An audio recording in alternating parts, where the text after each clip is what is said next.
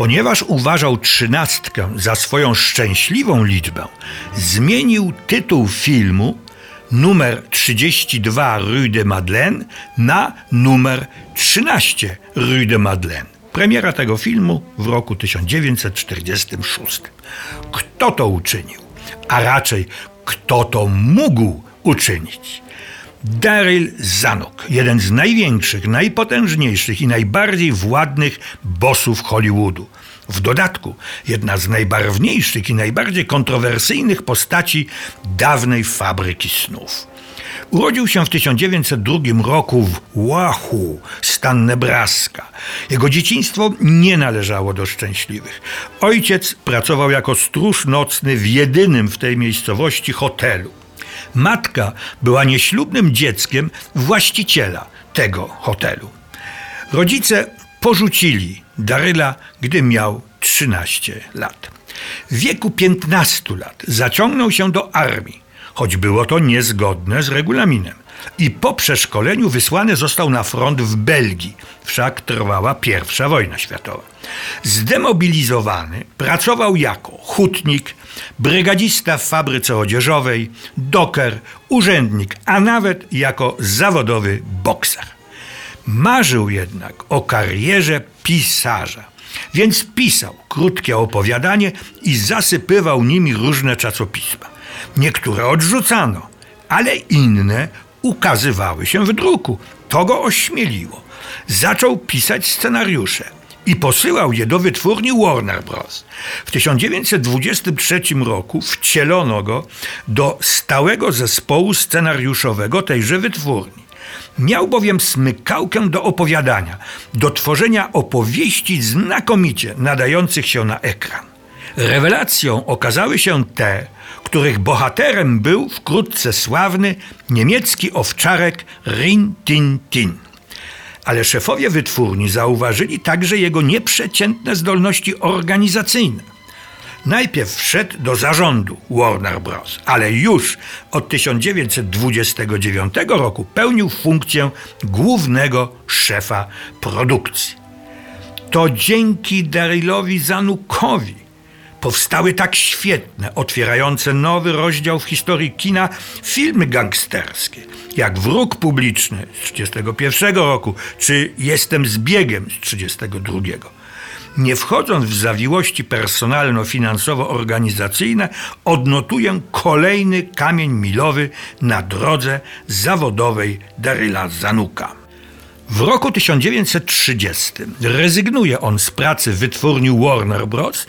i wspólnie z innym bossem zakłada w 1933 roku wytwórnię 20th Century Fox. I znowu to z jego inicjatywy, dzięki jego wsparciu i czynnemu udziałowi powstały zapisane złotymi głoskami w historii dobrego, wartościowego filmu takie utwory jak Chicago 1938, Młody Lincoln 39, Grona Gniewu rok 40 czy Zielona Dolina 1941.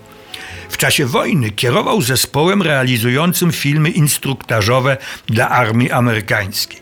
Po zakończeniu wojny wyprodukował kilka ambitnych filmów, choćby antyrasistowską umowę dżentelmeńską w 1947, bardzo krytyczny pod adresem środowiska teatralnego i aktorskiego dramat Wszystko o Ewie, czy prawie realistycznego mężczyznę w szarym garniturze. Potem miał kilka efektownych, bardzo kosztownych wpadek, jak choćby najdłuższy dzień. Pracę w wytwórni zaczął dzielić ze swym synem Richardem Zanukiem, ale znudzony, czasami żenującymi rozgrywkami wewnątrz wytwórni, wycofał się. W końcu został niezależnym producentem. Wrócił jeszcze raz do Foxa, tak się potocznie mawiało, już bez większych sukcesów. Ostatnim jego filmem był głośny, widowiskowy, wojenny Tora, Tora, Tora w roku 1970. Pod koniec życia cierpiał na chorobę Alzheimera. Zmarł na zapalenie płuc w 1979 roku w kalifornijskim Palm Springs. Jego prochy, tak jak sobie życzył, zostały rozsiane na Oceanie Spokojnym. A teraz kilka tak zwanych smacznych kąsków z jego życia. Daryl Zanuk był nieopanowanym kobieciarzem. Złośliwi twierdzili, że wielkość cygara, z którym się nie rozstawał, odpowiada wielkości jego libido. Podobnie jak Chaplin, znajdował szczególne upodobanie w znacznie młodszych od siebie kobietach, wręcz dziewczętach. Był producentem 190 filmów. Napisał 61 scenariuszy. Czasami także reżyserował. Nominowano go wiele razy do Oscara. Daryl Zanuk był tylko raz żonaty z Virginią Fox. Mieli troje dzieci. Od 1956 roku żyli w separacji. Niezliczona ilość romansów męża nie umilała jej życia. Z wielu jego złotych myśli wybieram te. Szef nie może nigdy liczyć na miłość. Na ekranie najważniejsza jest akcja, a nie wierność szczegółom.